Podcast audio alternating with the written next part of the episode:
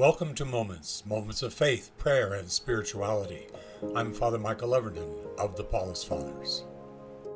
I'm recording this on May 4th, the 48th anniversary of my ordination as a Paulist priest.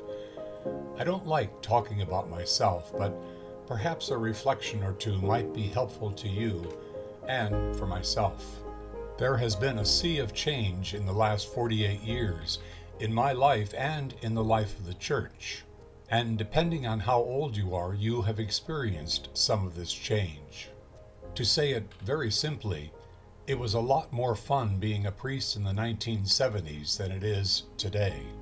We were excited about the changes that Vatican II was bringing to the church and especially to the way we pray, the liturgy, the Eucharist we had an intense sense of mission, which somehow has faded over the years.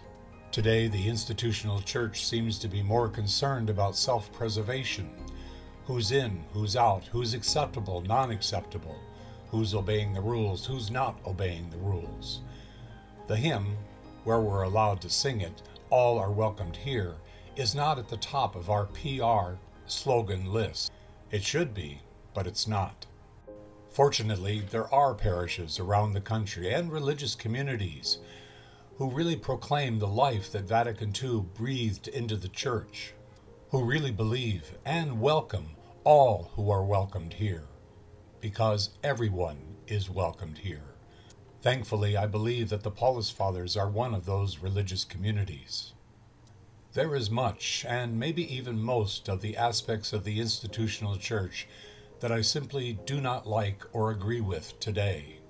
I believe that it has lost its way, and somehow it seems weighted down by its own self absorption, and really unable to carry the weight of the life giving gospel of Jesus Christ, which should be at the core of our mission. Despite all of this, I wouldn't change a thing, not one thing. The state of the church today, and for some time, has given me the opportunity to be with the alienated Catholic, those Catholics who don't feel like they're wanted, who know they aren't wanted. People like the LGBTQ plus community, divorced and separated Catholics, those who have had the incredible experience and very painful decisions they make around abortion in their lives and the lives of their families. The state of the church allows me to speak of the risen Christ, the one who heals all wounds. And thankfully, there are faith communities that I can direct them toward, where they can experience firsthand the healing of a faith community. I am most thankful for those people who have allowed me into their lives, have allowed me to share with them our faith together to discover and to rediscover the risen Christ within them and within myself, and watch them grow to a point where they can share that divine relationship with others who feel lost, alone, or abandoned. These people are the saints of the church, like the saints that we remember from centuries and centuries past up to the present moment. These are the saints, and we have yet more saints to welcome into our faith communities. Today, I don't give thanks for my priesthood.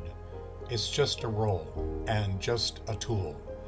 But I do give thanks to all those saints who have welcomed me into their lives, who have shared with me their faith stories.